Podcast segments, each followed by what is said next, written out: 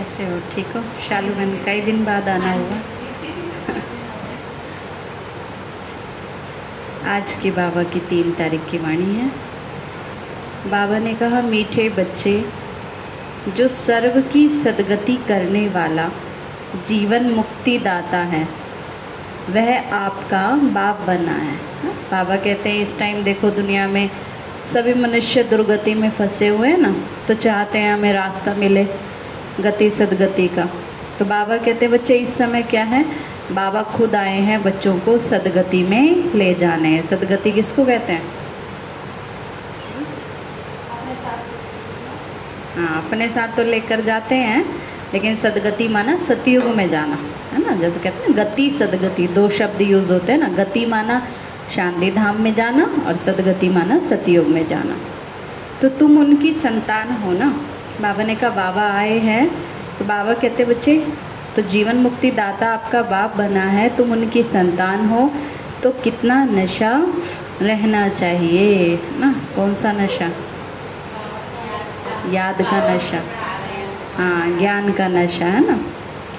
प्रश्न है, किन बच्चों की बुद्धि में बाबा की याद निरंतर नहीं ठहर सकती है? किन बच्चों की बुद्धि में बाबा की याद निरंतर नहीं ठहर सकती किन की बुद्धि में। मुरली नहीं सुनते, धारणा नहीं करते, और और क्या कहें? हाँ जो कलयुगी संबंधों में फंसे हुए हैं, और हाँ मनीषा किन बच्चों की बुद्धि में बाबा की याद नहीं ठहरती? बाबा पूछ रहे हैं। बाबा ने कहा, जिनको देह अभिमान बहुत है ना? देह की बातों की, दुनिया की स्मृति में रहते हैं। और जिनको पूरा बाबा पर निश्चय भी नहीं है। क्योंकि कई बच्चे होते हैं ना, आते हैं, मुरली सुनते हैं, कहते हैं, पता नहीं बाबा है भी या नहीं, पता नहीं, कहीं दीदियाँ अपनी तरफ़ से ही तो नहीं समझा रहे हैं ना। तो बाबा कहते हैं, बच्चे, ज्ञान तो एक शिव बाबा के सिवाय तो कोई दे नहीं सकता है ना, हमारे पास भी कहाँ से होता? बाबा ने ना दिया होता तो कहाँ से पता चलता है ना? तो प्रश्न है, किन बच्चों की बुद्धि में बाबा की याद निरंतर नहीं ठहर सकती है? उत्तर है, जिन्हें पूरा पूरा निश्चय नहीं है। जिन्हें पूरा पूरा निश्चय नहीं है। निश्चय है ना बाबा पर? कितने परसेंट हंड्रेड से भी ज़्यादा है ना? बाबा कहते हैं कि बच्चे कुछ भी नहीं। सही, माने तो देखो दुनिया में कैसा एकदम समय जो है वो अब खतरनाक वाला आ चुका है ना? बाबा कहते हैं ऐसे टाइम पर जिनके पास ज्ञान है वो तो आगे बढ़ रहे हैं, ना? लेकिन बाबा कहते हैं, अगर ज्ञान नहीं है तो मनुष्यों की मानसिक स्थिति क्या हो रही है इस टाइम पे? हलचल हो रही है। हाँ बिल्कुल। हाँ क्योंकि ज्ञान का एप्लीकेशन करेंगे तो बाबा कहते हैं, आप स्टेबल रह पाएँगे। अगर ज्ञान को यूज़ नहीं कर रहे हैं तो हर किसी का माइंड कैसा हो रहा है इस टाइम पर? नेगेटिव होता जा रहा है। तो बाबा कहते हैं, जिन्हें पूरा पूरा निश्चय नहीं है, उनकी बुद्धि में याद नहीं ठहर सकती। हमको कौन सिखा रहे हैं? बाबा कहते, ये याद करो कि पढ़ाने वाला खुद भगवान है। ये जानते ही नहीं तो फिर याद किसको करेंगे? अगर बच्चों को पूरी पहचान नहीं, निश्चय नहीं तो फिर योग भी नहीं लगता है। जो यथार्थ पहचान के याद करते हैं, उनके ही विकर्म विनाश होते हैं। बाप स्वयं ही आकर अपनी और अपने घर की यथार्थ पहचान देते हैं। कौन सा घर? परम धाम ना ओम शांति। अब ओम शांति का अर्थ तो सदैव बच्चों को याद होगा। क्या अर्थ होता है? मैं आत्मा, शांत स्वरूप हूँ। हम आत्मा हैं, हमारा घर है निर्वाण धाम व मूल वतन। ना, निर्वाण धाम क्यों कहते हैं? वाणी से परे का धाम है। मूल वतन क्यों कहते हैं? कि मूल जो हमारा एड्रेस है वो कौन सा है? शांति धाम ही है ना? परमानेंट जो घर है, वो तो वही है। बाकी भक्ति मार्ग में तो मनुष्य जो भी पुरुषार्थ करते हैं, उनको पता ही नहीं है कि कहाँ जाना है। है ना? रास्ता ही नहीं जानते घर जाने का। सुख किसमें है और दुख किसमें है, ये कुछ भी पता नहीं है। बस जैसा देखते हैं एक दूसरे को, वैसा करते चले जाते हैं। यही नहीं जानते कि सुख किस बात में है, दुख क्या करने में है ना? कैसे करना चाहिए, क्या कर्म करने चाहिए। हाँ। क्योंकि पहचान नहीं है ना एक्चुअल और हम्म, इसलिए। तो बाबा ने कहा बच्चे भक्ति मार्ग में तो मनुष्य जो भी करते हैं उनको पता ही नहीं है कि कहाँ जाना है। यज्ञ तप दान पुण्य तीर्थ आदि करते सीढ़ी तो नीचे उतरते ही आते हैं। अब देखो कितने तीर्थों पर भी जाते हैं ना? कितना पूरा पूरा दिन जागरण भी करेंगे, पूरी पूरी रात भी जागेंगे, दिन में कीर्तन भी करते रहेंगे, लेकिन फिर भी मन बुद्धि स्थिर नहीं रहती हैं। क्यों? क्योंकि एक्चुअल में वो परमात्मा कौन है, उसको पहचानते नहीं। और जब उनको बताया भी जाता है कि वो परमात्मा ज्योति बिंदु है, हम भी ज्योति बिंदु हैं तो निश्चय नहीं करते। सोचते हैं कि ज्योति बिंदु को कैसे याद करें, है ना? तो बाबा ने कहा, अभी तुमको तो ज्ञान मिलता है, भक्ति बंद हो जाती है। क्योंकि जब पहचान मिल गई, फिर तो भटकने की आवश्यकता नहीं है ना। अब घंटे, घड़ियाल आदि, वो वातावरण सब बंद। है ना? बाबा कहते हैं, अब तो तुमने जान लिया ना कि भगवान कौन है। बाबा कहते हैं, अब ये घंटे आदि बजाने की तो बात है नहीं। अब घंटे तो मंदिर में इतनी ज़ोर ज़ोर से बजाते हैं जैसे भगवान सोया हुआ हो। है ना? वास्तव में सो कौन रहे हैं? मनुष्य खुद सोए हुए हैं ना? बाबा कहते, जागने की ज़रूरत तो खुद को है, लेकिन घंटी बजा बजा करके इतनी ज़ोर ज़ोर से बजाते हैं कि अभी बस भगवान अभी सुन ले, है ना? तो बाबा कहते हैं, बच्चे, अब तुम्हें तो ये सब करने की आवश्यकता है ही नहीं। अब नई दुनिया और पुरानी दुनिया में फ़र्क तो है ना? नई दुनिया है, पावन दुनिया। तो तुम बच्चों की बुद्धि में है सुख धाम सुख धाम को स्वर्ग और दुख धाम को दुख धाम को नर्क कहा जाता है। मनुष्य शांति चाहते हैं, परंतु वहाँ कोई भी जा नहीं सकते। कहाँ? स्वर्ग में। और शांति कहाँ मिलेगी? शांति धाम में ना? क्यों नहीं जा सकते? हाँ चौरासी जन्मों का पूरा पाठ और जब तक पूरे पवित्र नहीं बनेंगे, है ना? हिसाब किताब चुप चुकतू नहीं होगा जब तक। तो बाबा ने कहा, अपने आप से कोई जा ही नहीं सकते, रास्ता भी नहीं जानती ना आत्मा। तो बाबा कहते हैं, बच्चे, भारत में ही तो शिव जयंती भी मनाते हैं। बाप कहते हैं, मैं यहाँ भारत में ना आऊँ, तब तक तो मेरे सिवाय तुम बच्चे जा ही नहीं सकते। क्योंकि बाबा आते हैं, पहले बच्चों को पवित्र बनाते हैं, ज्ञान देते हैं, पढ़ाई पढ़ाते हैं, लायक बनाते हैं, फिर अपने साथ वापस घर लेकर जाते हैं। बाबा ने कहा, बच्चे तो मेरे सिवाय तुम बच्चे जा नहीं सकते ना। निराकार ज़रूर साकार में आएगा। अब शिव बाबा कहते हैं ज्योति बिंदु रूप में आऊँ तो बच्चों से बात कैसे करूँ? तो तन का आधार तो लेना पड़ेगा। शरीर बिगड़ तो आत्मा कुछ कर सकती है क्या? शरीर के बिगड़ तो आत्मा भटकती रहती है, दूसरे तन में भी प्रवेश कर लेती है। आजकल तो ये भी बहुत हो रहा है कि जो अचानक देखो, अकाले मृत्यु हो रही है तो फिर उन आत्माओं को शरीर थोड़े ना मिलता है। तो फिर जो वीक होते हैं ना, उनके ऊपर क्या हो जाता है? इफ़ेक्ट भी हो जाता है कई बार। कोई अच्छे होते हैं, कोई चंचल होते हैं, एकदम तवाई बना लेती है। माना कोई कोई जो सोल होती है, किसी में जैसे प्रवेशता होती है तो अच्छी होती है हेल्प करती है गाइड करती है। और कोई कोई ऐसे होते हैं जो एकदम ही हलचल कर देते हैं। किसी के शरीर में आकर माना एकदम परेशान कर देते हैं। आत्मा को शरीर तो ज़रूर चाहिए। वैसे ही परम पिता परमात्मा भी शरीर तो परम पिता परमात्मा को भी शरीर ना हो तो भारत में आकर क्या करेंगे? भारत ही तो अविनाशी खंड है ना? सतयुग में एक ही भारत खंड है। बाबा ने कहा एक यही भारत ऐसा खंड है, जिसका कभी विनाश नहीं होता।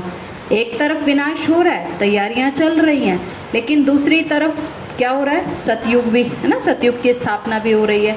बाबा कहते हैं, और सब जो देश हैं, वो पूरी तरह से ख़त्म हो जाते हैं। लेकिन यहाँ पर बाबा साथ साथ ही बच्चों के लिए क्या कर रहे हैं? सतयुग स्थापन कर रहे हैं। तो बाबा कहते हैं, बच्चे तो ये भारत ही अविनाशी खंड है। सतयुग में एक ही भारत खंड है। क्योंकि सतयुग जब होगा तो और कोई देश नहीं होंगे। भारत ही कहलाएगा। भारत ही पूरे विश्व का मालिक कहलाता है ना? इसलिए भारत माता कहा जाता है। कभी कहते हैं अमेरिका माता या लंदन माता?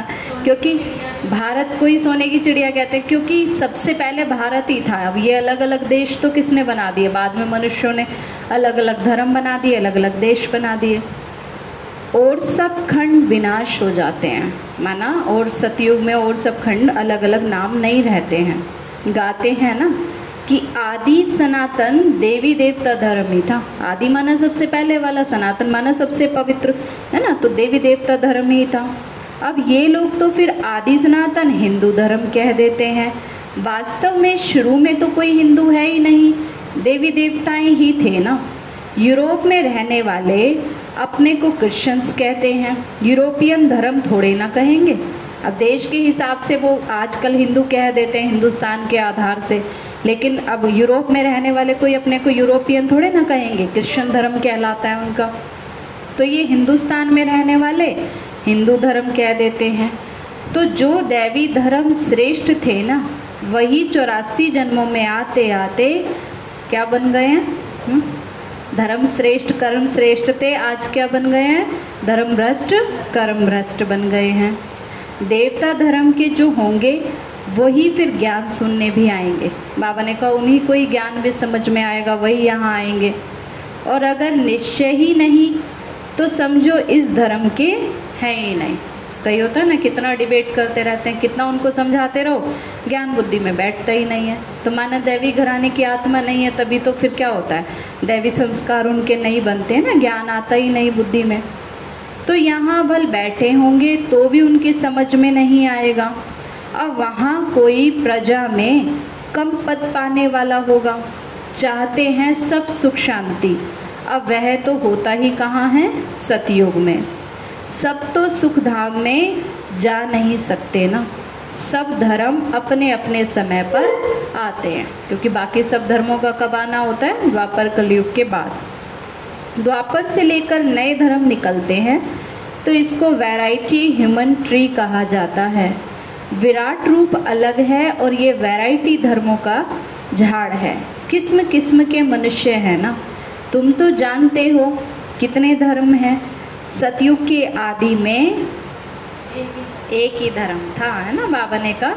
एक ही देवी देवता धर्म था, नई दुनिया थी। बाहर वाले भी जानते हैं कि भारत ही प्राचीन बहिष्ठ था। ना, ऐसे कहते हैं कि भारत पैराडाइज था, सोने की चिड़िया था। तो बहुत साहूकार था ना। इसलिए देखो कितने कितने तो डायमंड्स भारत में होते थे। जितने भी माना विदेश में लेकर के गए हैं तो वो सब भारत से ही तो लेकर के जाते हैं। तो बाबा ने कहा, बच्चे, बहुत साहूकार था, इसलिए तो भारत को बहुत मान मिलता है। कोई साहूकार गरीब बनता है तो उस पर तरस खाते हैं, क्योंकि पहले सोने की चिड़िया था ना। अब भारत देखो कितना गरीब हो गया तो इसलिए अब क्या करते हैं, वो लोन दे करके जो लेकर गए थे, वो रिटर्न कर रहे हैं। तो बेचारा भारत क्या हो पड़ा है, ये भी ड्रामा में पार्ट है। कहते भी हैं, सबसे जास्ती रहम दिल ईश्वर ही है ना, और आते भी भारत में हैं, क्योंकि रहम आता है ना, जो गरीब होते हैं उसको भी देखकर। तो बाबा भी क्या कहते हैं, बच्चे, मैं भी तो इस भारत को, है ना, रहम दिल बाबा है तो आकर के फिर से इसको सोने की चिड़िया बनाते हैं। तो गरीबों पर तो ज़रूर साहूकार ही रहम करेंगे ना। बाप तो है बेहद का साहूकार, ऊँचे ते ऊँचा बनाने वाला। तो तुम किसके बच्चे बने हो, वो भी तो नशा होना चाहिए। परम पिता परमात्मा शिव की हम संतान हैं। जिनको ही जीवन मुक्ति दाता, सदगति दाता कहते हैं। जीवन मुक्ति पहले पहले सतयुग में होती है। यहाँ तो है जीवन बंद भक्ति मार्ग में पुकारते हैं ना कि बाबा, बंधन से छुड़ाओ। तो अभी तुम तो पुकार नहीं सकते। क्यों? मिल गए हैं तो अब तो पुकारने की बात ही नहीं है। तुम जानते हो ना, बाबा जो ज्ञान का सागर है, वही तो वर्ल्ड की हिस्ट्री जोग्राफी का सार हमें समझा रहे हैं। नॉलेजफुल है ना? अब ये तो खुद कहते हैं कि मैं भगवान नहीं हूँ। कौन कहते हैं? ब्रह्मा बाबा है ना? और तो देखो जो गुरु हैं दुनिया में, वो यही कहते हैं, हमें याद करो शिवो है हम अपने आगे कितने बड़े बड़े टाइटल लगा लेते हैं आजकल गुरु, गुरुओं के मनुष्य पैर धोते रहते हैं, उन्हीं की पूजा करते रहते हैं, लेकिन ब्रह्मा बाबा कभी नहीं कहते। कई बच्चे होते थे ना, बाबा को फूलों की माला पहनाना सोचते थे, लेकिन बाबा हमेशा कहते थे कि, बच्चे, मेरे को कोई ये सब नहीं चाहिए, ये सब क्या करना है तो शिव बाबा के लिए करो, है ना? और शिव बाबा कहते हैं कि, बच्चे, मैं तो निराकार हूँ। तुम मेरे लिए क्या करोगे, है ना? तो बाबा केवल क्या कहते हैं, बच्चे, करना है तो अपने पाँच विकार छोड़ दो, है ना? अपनी बुराइयाँ छोड़ दो। तो बाबा कहते हैं तो ये ब्रह्मा तो कहते हैं ना कि मैं भगवान नहीं हूँ, तुम्हें तो देह से न्यारा, देही अभिमानी बनना है। सारी दुनिया को, अपने शरीर को भी भूलना है। बाबा कहते शरीर में रहो, शरीर से सेवा भी करनी है ना, कार्य भी कराने हैं, लेकिन इसका अभिमान नहीं करना है। कई होते हैं ना, दिन में दस बार तो शीशा देखते रहेंगे, है ना? कितना इस शरीर का श्रृंगार करते रहेंगे, जरा सा कुछ हो जाएगा तो कितनी टेंशन भी करेंगे। बाबा कहते बच्चे, इतना अभिमान नहीं रखना चाहिए ना, अब कई के होते हैं कि बस थोड़ी थोड़ी बात पर मैपन भी आ जाता है है ना? तो इसलिए बाबा कहते बच्चे, ये सब अभिमान है। अब यह भगवान है नहीं, इनको कहते ही हैं बाप दादा। ना, इस समय शिव बाबा जब ब्रह्मा तन में आते हैं तो दोनों को क्या कहते हैं? बाप दादा। तो बाप है ऊँचे ते ऊँचा। अब ये पतित पुराना तन है ना? महिमा तो सिर्फ़ एक की है। किसकी? शिव बाबा की है ना? क्या महिमा है? क्या महिमा है? हाँ? शांति का सागर, ज्ञान का सागर, गुणों का भंडार है ना? तो ये सब शिव बाबा की महिमा है। तो उनसे ही तो योग लगाना है, तभी तो पावन बनेंगे। बाबा कहते हैं हाँ एट्रीब्यूट्स महिमा तो बहुत है, वो तो उस चित्र में इतने लिमिटेड आती हैं हाँ जी। तो बाबा कहते हैं बच्चे बाप से योग लगाना है, तभी पावन बनेंगे। लेकिन आजकल सबका योग कहाँ लगा हुआ है? अरे, कोरोना के इतने केस हो गए, ये हो गया, वो हो गया। बाबा कहते, ठीक है, बच्चे, ये तो होना ही है। क्योंकि कलयुग है कलयुग अपने अंतिम चरण पर आ चुका है तो हलचल तो होगी। लेकिन बाबा कहते उसको सोच सोच करके देख देख करके टेंशन में नहीं आना है। अपने आप को सेफ़ है, अपना तपस्या का समय मिल रहा है, ये पुरुषार्थ करने का टाइम मिल रहा है, और ये टाइम फिर दोबारा नहीं आने वाला। बाबा कहते, ये टाइम निकल गया तो फिर पुरुषार्थ कब करोगे? क्योंकि अब तो विनाश का टाइम ही पास आ चुका है। और बाबा ने तो पहले ही बता दिया था, बच्चे, ये सब होगा, ऐसा होगा। अब इसमें हैरान होने की तो बात है ही नहीं कि क्यों हो रहा है। बाबा कहते, बच्चे, जो भी हो रहा है बस ड्रामा समझ के देखते जाओ। तो बाबा कहते हैं, अगर योग ही नहीं होगा तो फिर कभी पावन नहीं बन सकेंगे. बाबा कहते हैं, फिर पापों का बोझ कैसे उतरेगा? है ना? कैसे सतयुग में जाएँगे? इतने जन्मों से जो आत्मा बोझ चढ़ा हुआ है, आत्मा मैली हो गई है, उसको शुद्ध बनाएँगे, तभी तो घर भी वापस जा सकेंगे। और पिछाड़ी में हिसाब किताब चुकतू कर, सजाए खाकर चले जाएँगे। भक्ति मार्ग में हम सोर, सो हम का मंत्र भी तो सुनते आए हो ना? बाबा बताते हैं कि बच्चे अगर योग नहीं होगा तो फिर कैसे पाप उतरेंगे? सजाएँ खा के अब सजाएँ थोड़े ना खानी, है ना? इसलिए बाबा कहते जितना हो सके पुरुषार्थ करो। फिर बाबा, हम सोर सो, हम मंत्र का भी अर्थ बताते हैं। क्या अर्थ होता? और सो हम हाँ। हम सो देवता, सो क्षत्रिय, सो वैश्य, सो शूद्र, है ना? ये चार कैटेगरी। पहले जो कैटेगरी माना डिवीज़न होता था ना, वो कर्म के आधार से होता था। कि जो मनुष्य बहुत पूजा पाठ करते थे, उनको ब्राह्मण कह दिया जाता था।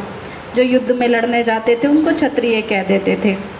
और जो इस तरह का बिज़नेस आदि ये सब करते थे, उनको वैश्य कह देते थे। और जो बाकी सब और काम करते हैं छोटे मोटे उनको शूद्र कह देते थे। तो जैसे जैसे कर्म करते थे, उस हिसाब से डिवीज़न हो जाता था। लेकिन फिर धीरे धीरे आगे चलते चलते माना कलयुग तक आते आते वो क्या हो गया? पैतृक रीति से कर दिया। माना फिर उनको उसी कैटेगरी में समझने लगे। लेकिन बाबा कहते हैं कि बच्चे, ऐसा नहीं कि कोई आत्मा वो काम कर रही है तो वो कोई, माना नीचे है। बाबा कहते हैं, बच्चे, नीचे हाँ शुद्र उनको कहा जाएगा वास्तव में, जिनके अंदर बुराइयाँ हैं, अवगुण है। लेकिन अगर कोई नीचे होते हुए भी वो आत्मा अगर अच्छे कर्म कर रही है तो वो ऊँची है है ना? इसलिए बाबा कहते हैं, बच्चे, अब तुम क्या हो, वो ब्राह्मण हो, सच्चे ब्राह्मण हो, माना शुद्र से ब्राह्मण बन रहे हो, क्योंकि हाँ त्रेता में क्षत्रिय कहा जाता है। द्वापर युग में कहा जाता है। तो बाबा ने कहा, हम सो सो, हम का मंत्र भी तुम सुनते आए हो। हम आत्मा, सो परम पिता परमात्मा, सो हम आत्मा। तो यही रॉन्ग मंत्र परमात्मा से बेमुख करने वाला है। भक्ति में तो यही कह देते हैं ना कि हम आत्मा, सो परमात्मा। माना सभी अपने आप को क्या समझने लगे कलयुग में? परमात्मा मानने लगे। बाप कहते हैं, बच्चे, परमात्मा, सो हम आत्मा कहना, ये तो बिल्कुल ही रोंग है। तो अभी तुम बच्चों को वर्णों का भी रहस्य समझाया गया है। हम सो ब्राह्मण हैं, फिर हम सो देवता बनने के लिए पुरुषार्थ करते हैं। फिर हम सो देवता बन क्षत्रिय वर्ण में आएँगे। और कोई को थोड़ा ही पता है कि हम कैसे चौरासी जन्म लेते हैं, किस कुल में लेते हैं। तुम तो अभी समझते हो ना, हम ब्राह्मण हैं। बाबा तो ब्राह्मण नहीं है, तुम ही इन वर्णों में आते हो, है ना? शिव बाबा कहते हैं, बच्चे, मैं कोई ये वर्णों में नहीं आता हूँ, है ना? तो अब ब्राह्मण धर्म में एडॉप्ट किया है ना? माना ब्रह्मा बाबा ने हम सभी बच्चों को एडॉप्ट किया है। और एडॉप्ट किस लिए किया जाता है? ताकि जो हमारी प्रॉपर्टी है उसको वो बच्चे संभाल सके आगे। जैसे लौकिक में भी करते हैं ना, बच्चे को अडॉप्ट किया जाता है। तो बाबा ने भी बच्चों को अडॉप्ट किया है कलयुग से निकाल कर कहाँ ले जाने के लिए? सतयुग में। सतयुग का वर्षा देने के लिए। तो शिव बाबा द्वारा प्रजापिता ब्रह्मा की संतान बने हैं ना। अब ये भी जानते हो, निराकारी आत्माएँ असली तो ईश्वरीय कुल की हैं। निराकारी दुनिया में रहने वाली हैं। तो बाबा कहते हैं, बच्चे, फिर साकार दुनिया में तुम आते हो पार्ट बजाने के लिए। पार्ट बजाने तो आना पड़ता है ना। एक्टर्स हैं तो बिना एक्टिंग करे थोड़े ना कोई कहेगा, ये एक्टर है। तो इसलिए बाबा कहते हैं, पार्ट तो बजाने आना ही पड़ता है। अब कोई सोचे, हम हमेशा हमेशा ऊपर बैठे रहे। ये तो पॉसिबल नहीं है। शिव बाबा को खुद नीचे आना पड़ता है। तो बाबा ने कहा, बच्चे, वहाँ से आए, फिर हमने देवता कुल में कितने जन्म लिए? आठ जन्म लिए। फिर हम क्षत्रिय कुल में आए। कितने जन्म लिए? बारह जन्म लिए। फिर वैश्य में? हाँ? हाँ? ट्वेंटी वन इक्कीस जन्म लिए। हाँ हाँ हाँ फिर फोर्टी टू तुम्हारे बिगर ये ज्ञान और कोई को मिल ना सके। जो इस धर्म के होंगे, वही यहाँ आएँगे। ये राजधानी स्थापन हो रही है। बाबा कहते सतयुग की तैयारियाँ चल रही हैं तो जो पहले सतयुग में थे, वही फिर से आएँगे।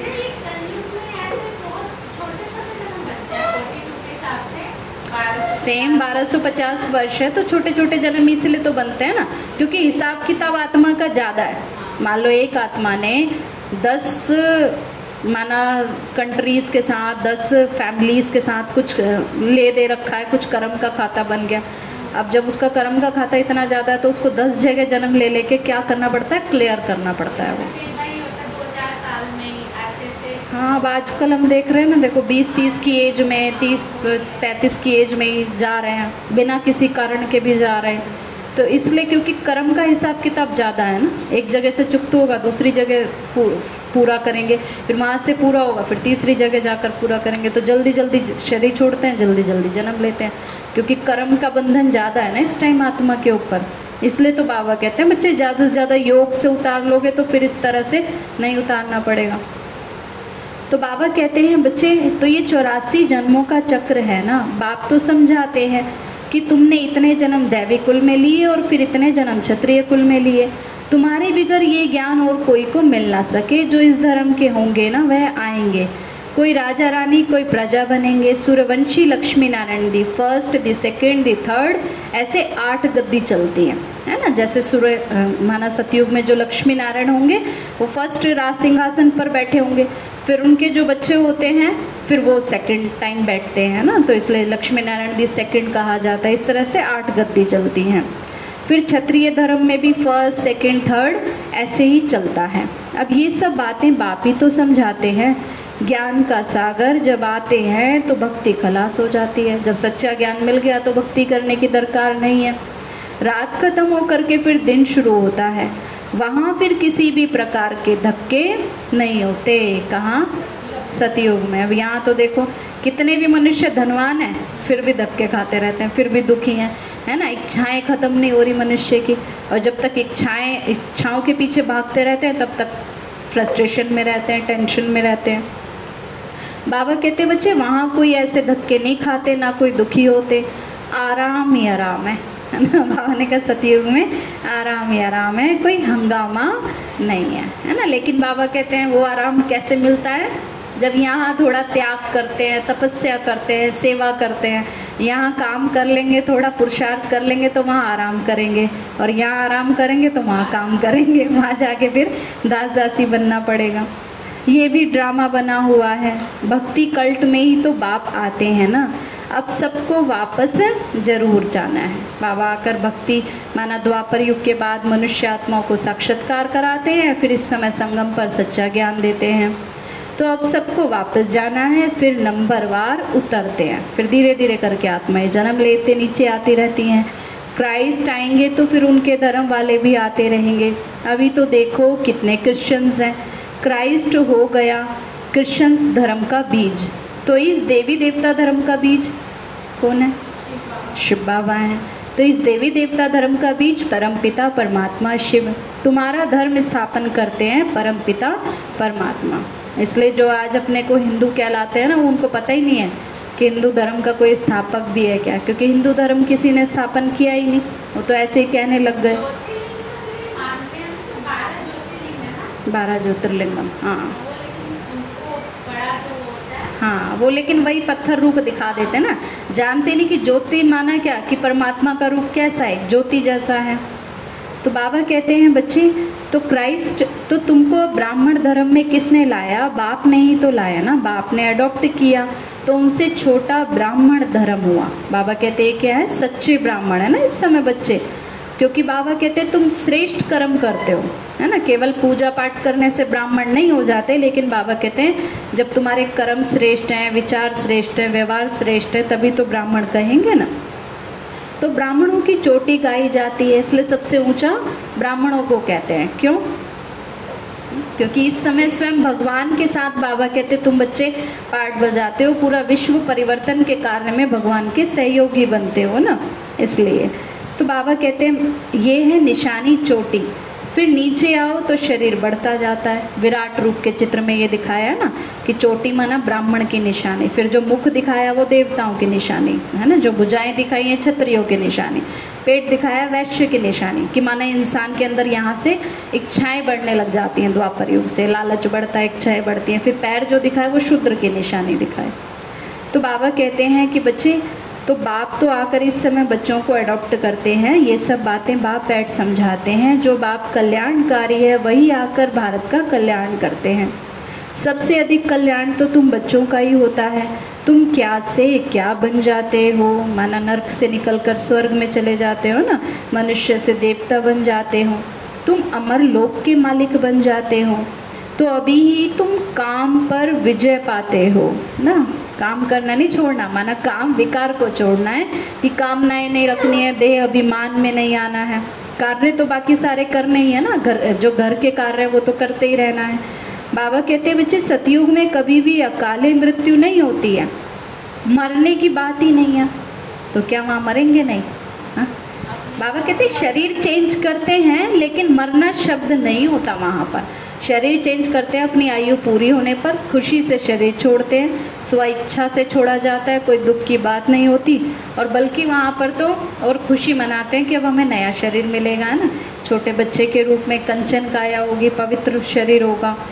बाकी चोला तो बदलेंगे ना, अब पुरानी खाल कब तक चलती रहेगी? जैसे सांप भी तो अपनी पुरानी खाल छोड़ देता है ना? ऐसे। लेकिन यहाँ की तरह नहीं कि कोई दुखी होकर बीमारी से या आधी उम्र में ही शरीर छूट जाए, ऐसे वहाँ, यहाँ जैसे अकाली मृत्यु होती है, ऐसे वहाँ नहीं होती है। स्व इच्छा से शरीर छोड़ते हैं। तो यहाँ भी तुम ये पुरानी खाल छोड़ करके फिर सतयुग में तुम नई खाल लेंगे ना? सतयुग को कहा जाता है गार्डन ऑफ़ फ्लावर्स कभी कोई कुवचन वहाँ नहीं निकलता। यहाँ तो है ही कुसंग, माया का संग है ना? इसलिए इसका नाम ही है रौरव नर्क, है ना? रौरव माना कि बहुत ज़्यादा नर्क जिसको कहते हैं कि जहाँ बहुत ही बुरे कर्म होते हैं। तो इस समय मनुष्यों के कर्म देखो ऐसे ही बनते जा रहे हैं ना कि भाई भाई को नहीं समझ रहा, बच्चे माता पिता को नहीं समझ रहे। जगह पुरानी होती है तो म्यूनिसपैलिटी वाले भी पहले से खाली करा देते हैं। जैसे कोई बिल्डिंग होती है, पता चल जाता है, भाई, गिरने वाली है। तो पहले कह देते हैं, यहाँ से माना खाली कर दो सेफ़ नहीं है। तो ऐसे ही बाबा भी क्या कह रहे हैं कि बच्चे, कलयुग भी अब सेफ़ नहीं है। अब यहाँ से छोड़ करके अब वापस अपने घर चलना है। बाप भी कहते हैं कि ये जब पुरानी दुनिया होती है, तभी तो हम आते हैं ना। ज्ञान से ही सदगति हो जाती है, राजयोग सिखाया जाता है। भक्ति में तो कुछ भी नहीं है। हाँ जैसे दान पुण्य करते हैं तो अल्पकाल के लिए सुख मिलता है। बाबा कहते हैं, बच्चे, तुम्हारे अच्छे कर्म कभी भी बेकार तो जाते नहीं हैं। कोई भी बच्चे होते हैं, सेवा करते हैं, दान पुण्य करते हैं ना? तो वो बाबा कहते हैं, उसका मिलता ज़रूर है, चाहे भक्ति में भी। हाँ चाहे भक्ति में भी। भक्ति में लेकिन होता है, एक जन्म के लिए मिलता है। और संगम वो टाइम चल रहा है जबकि डायरेक्ट भगवान से प्राप्ति हो रही है तो इस समय हम अच्छे कर्म करते हैं तो हमें 21 जन्मों के लिए मिलता है। तो राजाओं को भी सन्यासी लोग वैराग्य दिलाते हैं कि ये तो काग विष्टा समान सुख है, अभी तुम बच्चों को बेहद का वैराग्य सिखाया जाता है। ये तो है ही पुरानी दुनिया। अब सुख धाम को याद करो। बाबा कहते, इस दुख धाम को याद नहीं करो। जैसे किसी का नया मकान बन रहा होता है तो उसको यही रहता है ना, अब हम वहाँ जाने वाले हैं, ऐसे रहेंगे, ये करेंगे। तो पुराने को थोड़ी याद करते हैं। ऐसे बाबा कहते, तुम कलयुग को क्यों याद करते हो? किसको याद करो? सतयुग को याद करो।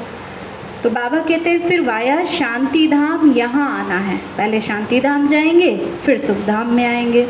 दिलवाड़ा मंदिर में तो हूबहू, तुम्हारा इस समय का ही तो यादगार है ना? क्या दिखाया उसमें कि नीचे तपस्या कर रहे हैं और ऊपर स्वर्ग है? माना जो इस समय संगम पर तपस्या करते हैं, वही बच्चे कहाँ जाएँगे? स्वर्ग में। स्वर्ग को ऊपर में समझते हैं ना? परंतु ऊपर नहीं होता। है ना? स्वर्ग नरक कहा जाता है कि यहीं पर ही होते हैं, लेकिन अपने अपने समय पर होते हैं। जैसे जब दिन होता है तो उस समय रात नहीं होती, जब रात होती है तो दिन नहीं होता, है ना? तो ऐसे बाबा कहते हैं, सतयुग के समय पर कलयुग नहीं होता, कलयुग के समय पर सतयुग नहीं होता। तो दिलवाड़ा मंदिर में तुम्हारा इस समय का यादगार है ना? नीचे तपस्या में बैठे ऊपर स्वर्ग है। नहीं तो स्वर्ग कहाँ दिखाएँ? मनुष्य मरते हैं तो कहते हैं कि स्वर्ग पधारा। स्वर्ग को ऊपर में समझते हैं, परंतु ऊपर में कुछ है नहीं। भारत ही स्वर्ग और भारत ही नर्क बनता है। ये मंदिर पूरा यादगार है। ये मंदिर आदि बाद में बनते हैं ना? ये सब कब से बनते हैं? द्वापर युग के बाद। तो स्वर्ग में तो भक्ति होती नहीं, वहाँ तो सुख ही सुख है। अब बाप तो आकर सब राज समझाते हैं और सब आत्माओं के तो नाम बदलते हैं। लेकिन हम्म, शिव बाबा का कोई नाम नहीं बदलता। बाबा कहते बच्चे मेरा तो नाम एक ही है ना सदा शिव माना सदा ही कल्याणकारी। बाकी भक्ति मार्ग में मनुष्य अपने अपने भावना अनुसार अलग अलग नामों से पुकारते हैं लेकिन एक्चुअल नाम तो शिव ही है। तो उनका अपना शरीर तो है नहीं। फिर शरीर के बिगड़ पढ़ाएँगे कैसे? प्रेरणा की तो कोई बात ही नहीं है। अब बाबा देखो इतना रोज रोज समझाते हैं, नीचे आकर बच्चों से मिलते हैं, तब भी बच्चे नहीं समझते। अगर ऊपर से बाबा कहें तो कैसे समझे बच्चे, है ना? प्रेरणा का अर्थ है विचार। मान लो सपोज़ बाबा इंडिकेशन भी देते हैं। कई ऐसा कहते हैं ना कि ऐसा गलत होने वाला था, भगवान को हमें रोकना चाहिए था, बताना चाहिए था। तो ऐसा होता है कि कई बार हमसे भी जब कुछ गलत होने वाला होता है, कई बार हमें इशारे मिलते हैं। कि ऐसा नहीं करो। लेकिन हम सुनते हैं, है ना? इग्नोर कर देते हैं ना भगवान के इंडिकेशन को। तो बाबा कहते हैं, बच्चे, अगर मैं ऊपर से बैठे बैठे विचार भेजता तुम्हें तो बच्चे समझते ही नहीं, है ना? माना उसको करते ही नहीं है, बस अपने मन में जो आता वही करते रहते हैं। इसलिए बाबा को नीचे आकर समझाना पड़ता है।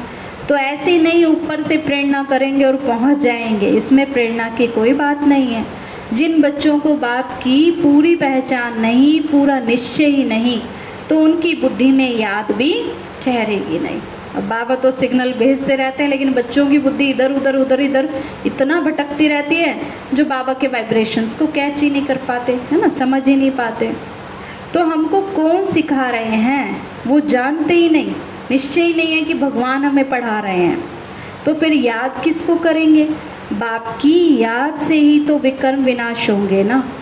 तो जो जन्म जन्मांतर लिंग को याद करते हैं, समझते हैं, ये परमात्मा है, उनका ये चिन्ह है, अब वह तो है निराकार। ना, मनुष्य तो भक्ति में शिवलिंग की पूजा करते हैं, ना ज्योति बिंदु रूप में समझते ही नहीं है।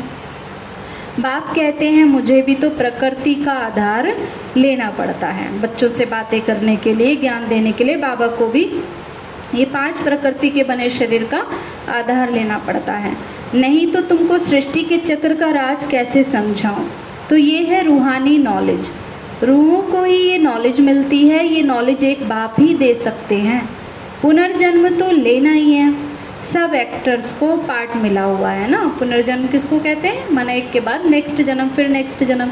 क्योंकि हिसाब किताब आत्मा के बनते जाते हैं नए नए फिर अगले जन्म में चुकतू करते हैं, फिर अगले जन्म में फिर कुछ और कर्म हो जाते हैं, फिर उसको नेक्स्ट जन्म में चुकतू करते हैं।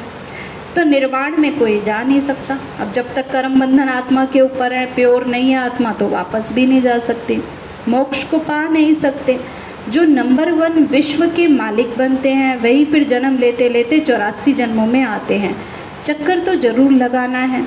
मनुष्य समझते हैं मोक्ष मिलता है। कितने मत मतांतर है ना? माना भक्ति में सबकी अलग अलग मत है।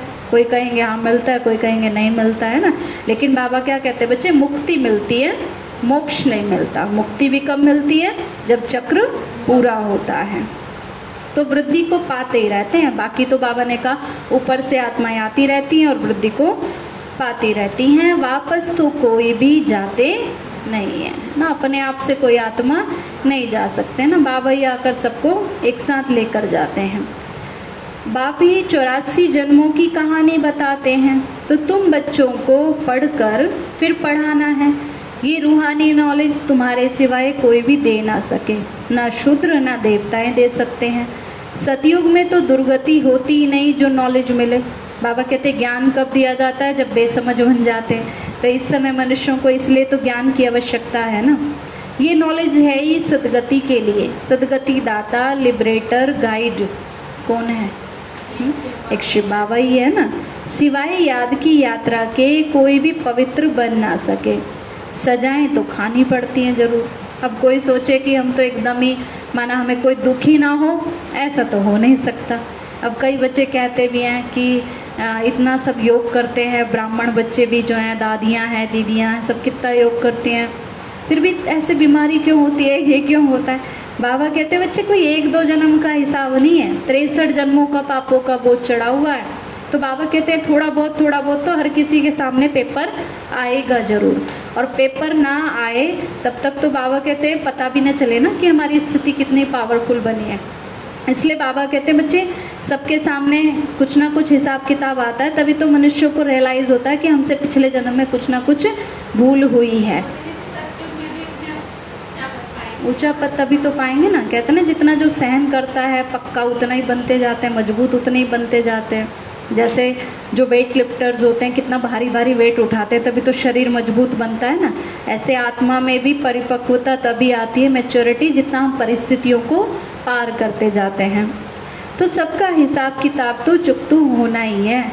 तुमको तुम्हारी ही बात समझाते हैं ना। और धर्मों में जाने की क्या पड़ी है? भारतवासियों को ही ये नॉलेज मिलती है। बाप भी भारत में आकर तीन धर्म स्थापन करते हैं। कौन से? ब्राह्मण देवता क्षत्रिय है ना? बाबा ने कहा, सतयुग में वैसे तो पूरा ये धर्म, देवता धर्म ही कहलाता है। लेकिन कैटेगरी के हिसाब से माना, मनुष्य जैसे कहते हैं, उस हिसाब से समझाने के लिए तीन कह देते हैं। तो अभी तुमको शूद्र धर्म से निकाल ऊंच कुल में ले जाते हैं। तो वह है नीच पतित कुल।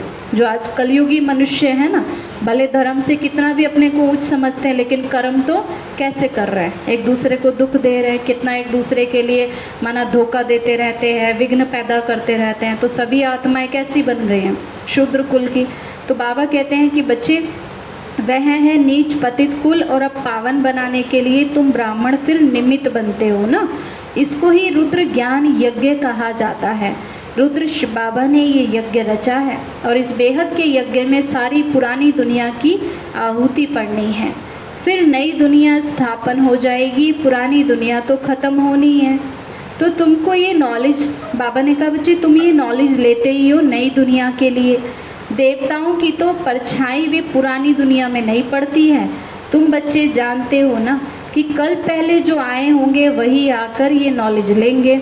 नंबरवार पुरुषार्थ अनुसार पढ़ाई पढ़ेंगे। मनुष्य यहाँ ही शांति चाहते हैं। अब आत्मा तो है ही शांति धाम की रहने वाली। बाकी यहाँ शांति कैसे हो सकती है? इस समय तो घर घर में क्या है? अशांति है है ना? इसलिए बाबा कहते हैं बच्चे इस दुनिया में देवी देवताएँ फिर कैसे आ सकते हैं? जैसे कल भी बाबा ने कहा ना, दीपावली पर कितनी सफ़ाई करते हैं कि लक्ष्मी आएगी। बाबा कहते हैं, बच्चे, देवताओं की तो परछाई भी नहीं पड़ती इस कलयुग में। इसलिए बाबा कहते हैं, बच्चे, तुम तैयार हो रहे हो तो यहीं पे थोड़े ना बाबा महल बना के दे देंगे। यहाँ तो कितने भी बड़े महलों में रह रहे फिर भी मनुष्य क्या रहेंगे? दुखी रहेंगे, क्योंकि है ही कलयुग। बाबा कहते, देवताओं के लिए तो पवित्र राज्य ही चाहिए ना, और वो पवित्र राज्य कब होता है? सतयुग में होता है। अब कई जो भक्ति में ऐसे कहते रहते हैं कि हमें तो देवी का साक्षात्कार हुआ, कई जागरण में ऐसे बोल देंगे, हमारे अंदर तो देवी आ रही है। बाबा कहते, बच्चे, ऐसा कुछ नहीं होता। हाँ वो आत्मा की प्रवेशता हो जाती है कि कोई बहुत भक्ति पूजा पाठ वाली आत्मा होती है तो वो प्रवेश करके आती है। अदरवाइज़ देवियाँ कोई ऐसे हलचल नहीं मचाती हैं, जैसे वो दिखाते हैं। बाबा कहते हैं तो मनुष्यों की अपनी अपनी अलग अलग मतें हैं। तो इस समय तो घर घर में अशांति है ना? क्योंकि घर घर में क्या है? मनुष्यों के अंदर देह, अभिमान, लालच, क्रोध, ये सब बढ़ता जा रहा है। रावण का राज्य है। सतयुग में तो बिल्कुल ही शांति का राज्य होता है। एक धर्म, एक भाषा होती है। पूरा विश्व एक परिवार की तरह होता है सतयुग में तो। अच्छा मीठे मीठे, सिकी लदे, बच्चों प्रति माता पिता बाप दादा का या प्यार और गुड मॉर्निंग। रूहानी बाप की रूहानी बच्चों को नमस्ते। रूहानी हम बच्चों की, रूहानी माता पिता बाप दादा को नमस्ते नमस्ते नमस्ते, बाबा, नमस्ते। धारणा के लिए मुख्य सार है इस पुरानी दुनिया से। बेहद का वैरागी बन। इस पुरानी दुनिया से बेहद का वैरागी बन। क्या करना है? वैरागी कैसे बनेंगे? हुँ? हम्म? क्या करना है? मुँह छोड़ना है। तो क्या घर का कार्य नहीं करना कुछ? हंसना बोलना नहीं है। बाबा कहते, बच्चे, सबके साथ रहो, हँसते बोलते रहो। हाँ। बाकी इच्छाएँ किसी से नहीं रखनी, है ना? एक्सपेक्टेशंस हमारी बहुत ज़्यादा होती है ना तो फिर हमारा पुरुषार्थ रुक जाता है। इसलिए बाबा कहते हैं डिपेंडेंसी ना रखो एक्सपेक्टेशंस ना रखो। वही तो होता है ना कि कारण, कि वैरागी नहीं बन पाते, मोह बहुत ज़्यादा होता है, इस कारण से पुरुषार्थ नहीं हो पाता, फिर योग भी नहीं लग पाता। तो इस पुरानी दुनिया से बेहद का वैरागी बन, अपनी देह को भी भूल, शांति धाम और सुख धाम को याद करना है। निश्चय बुद्धि बन, याद की यात्रा में रहना है। ये नहीं सोचना, बाबा तो रोज कहते रहते हैं, याद करो। ना लेकिन रोज बच्चे करते नहीं हैं, तभी तो कहना पड़ता है ना। और बाबा कहते हैं, अगर निश्चय है कि भगवान हमें पढ़ा रहे हैं तो तो फिर बाबा कहते हैं, बच्चे, पूरी याद में रहेंगे। सेकेंड है, हम सो और सो हम के मंत्र को यथार्थ समझकर अब ब्राह्मण सो देवता बनने का पुरुषार्थ करना है। सभी को इसका यथार्थ अर्थ समझाना है। हम सोर सो हम का यथार्थ समझाना है। वरदान बाबा ने दिया, तीनों सेवाओं के बैलेंस द्वारा, तीनों सेवाओं के बैलेंस द्वारा सर्व गुणों की अनुभूति करने वाले गुण मूर्त भाव। तीन सेवाएँ कौन कौन सी होती हैं? मनसा, वाचा और कर्मणा। जो बच्चे संकल्प, बोल और हर कर्म के द्वारा सेवा पर तत्पर रहते हैं, वही सफलता मूर्त बनते हैं। ये नहीं कि हम वाणी से ज्ञान सुना रहे हैं और मन हमारा कहीं और है है ना? या सेवा कर रहे हैं और सेवा करते करते कुछ और ही सोचे जा रहे हैं, कहीं और ही बुद्धि भटक रही है। ये नहीं। बाबा कहते हैं, जो कर रहे हैं, है ना, वही कहना है और वही सोचना है। तो वही सफलता मूर्त बनते हैं, तीनों में मार्क्स समान है। सारे दिन में तीनों सेवाओं का बैलेंस है। तो पासविद ऑनर व गुण मूर्त बन जाते हैं। जो बच्चे मन से भी सेवा करते हैं, मन से भी सबको दुआएँ देते हैं, वाणी से भी ज्ञान सुनाते हैं और कर्म से भी सेवा करते हैं तो वही गुण गुणमूर्त बन जाते हैं। उनके द्वारा सर्व दिव्य गुणों का श्रृंगार स्पष्ट दिखाई देता है। अब देखो अपनी दादियों को देखो ना? उनको दे, देखने से ही क्या होता है? दूसरों को कितना अनुभव होता है कितनी शांति का अनुभव होता है कितनी खुशी का अनुभव होता है। तो उनके अंदर क्या है? हर प्रकार के गुण का है ना? हर प्रकार से उन्होंने सेवाएँ की हैं। तो एक दूसरे को बाप के गुणों का व स्वयं की धारणा के गुणों का सहयोग देना ही गुण मूर्त बनना है। गुण मूर्त कैसे बनेंगे? कि आप में सबको दिखाई दे। है ना? शांति का अनुभव हो, ज्ञान का अनुभव हो आपको देखकर, शीतलता का, स्नेह का, सहयोग का अनुभव हो। क्योंकि गुण दान सबसे बड़ा दान है। तो गुण दान कैसे करना है? कह कह के दूसरों को। पहले अपने में धारण करना है। जब आप में धारण होगा तो आप उसके स्वरूप बन जाएँगे। फिर दूसरों को अपने आप ही आपको देखकर इंस्पिरेशन मिलेगी। स्लोगन है, निश्चय रूपी फाउंडेशन पक्का है। तो श्रेष्ठ जीवन का अनुभव स्वतः ही होता है। निश्चय रूपी फाउंडेशन पक्का है तो श्रेष्ठ जीवन का अनुभव स्वतः होता है। तो निश्चय किस पे रखना है? एक बाबा पे। बाबा पे भी रखना है और किस किस पे रखना है? हाँ? बाबा पे भी निश्चय हो, खुद पे भी निश्चय हो, ड्रामा पे भी निश्चय हो और ब्राह्मण परिवार पर भी निश्चय हो।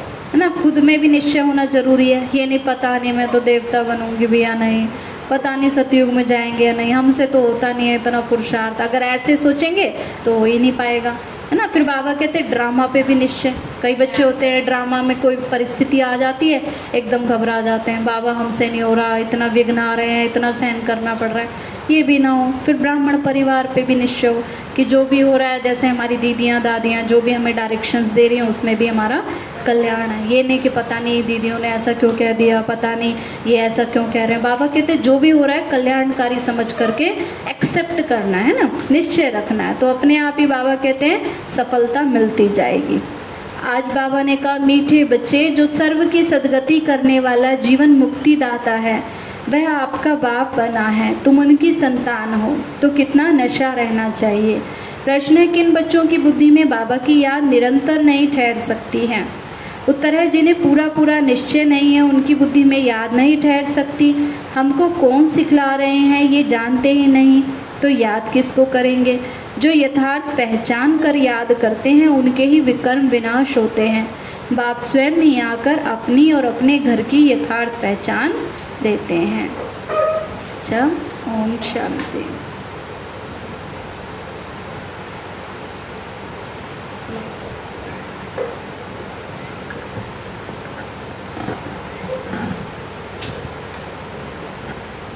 अभी हम बाबा को शुक्रिया करेंगे। मीठे बाबा मीठे बाबा आपने हमें आपने हमें सब कुछ दिया। सब कुछ दिया। आपका पदम गुणा बार शुक्रिया। आपका कदम गुना बार शुक्रिया। प्यारे बाबा प्यारे बाबा आप हमें आप हमें ज्ञान ज्ञान गुण शक्तियों वरदानों और सद्बुद्धि से भरपूर करते हो। आपका बार बार शुक्रिया। मीठे बाबा, आपने मुझ आत्मा को, इस सेवा स्थान को, और विश्व की सर्वात्माओं को निर्विघ्न बनाया। आपका बार बार शुक्रिया आपका बार बार शुक्रिया प्रकृति के पाँचों तत्वों का भी शुक्रिया। साइंस के साधनों का भी शुक्रिया। लौकिक अलौकिक परिवार का भी शुक्रिया। हे तन तुम्हारा भी शुक्रिया। विश्व की सर्वात्माओं का और ब्रह्मांड की सारी शक्तियों का और ब्रह्मांड की सारी शक्तियों का सब प्रकार का सहयोग देने के लिए शुक्रिया। मीठे बाबा मुझ आत्मा ने जाने अनजाने में जाने भी आत्माओं को दुख दिया है, मैं उनसे क्षमा चाहती हूँ। मुझे क्षमादान दिलाओ। और जिन भी आत्माओं ने और जिन भी आत्माओं ने मुझे दुख दिया है। विघ्न रूप बने हैं। मैं उन सभी को दिल से क्षमा करती हूँ। सबका कल्याण हो। सबका सुख शांति सद्बुद्धि मिले। और बाबा के सेंटर की सेवाएँ खूब बढ़ती जाएँ। बाबा से सारी शक्तियाँ आत्मा में समा रही हैं हैं मेरे द्वारा सारे विश्व में फैल रही हैं हैं पूरे देश में फैल रही हैं पूरे हैं कॉलोनी हैं हैं में फैल रही हैं पूरे घर में फैल रही हैं पूरे शरीर में फैल रही हैं पूरे शरीर में फैल रही हैं और सब प्रकार के वायरस नष्ट होते जा रहे हैं। मैं आत्मा परम धाम में चमकती हुई मणि हूँ। सतयुग में पावन देवताई शरीर में हूँ। मैं अष्टभुजाधारी देवी दुर्गा हूँ। विघ्न विनाशक गणेश हूँ विघ्न विनाशक गणेश हूँ मैं बाबा की छत्र छाया में पलने वाली। सर्वश्रेष्ठ ब्राह्मण आत्मा हूँ।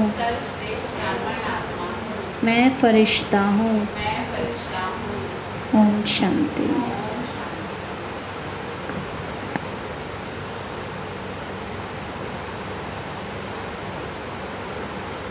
दीदी ये पाँच स्वरूप और स्वदर्शन चक्रधारी ये एक ही है या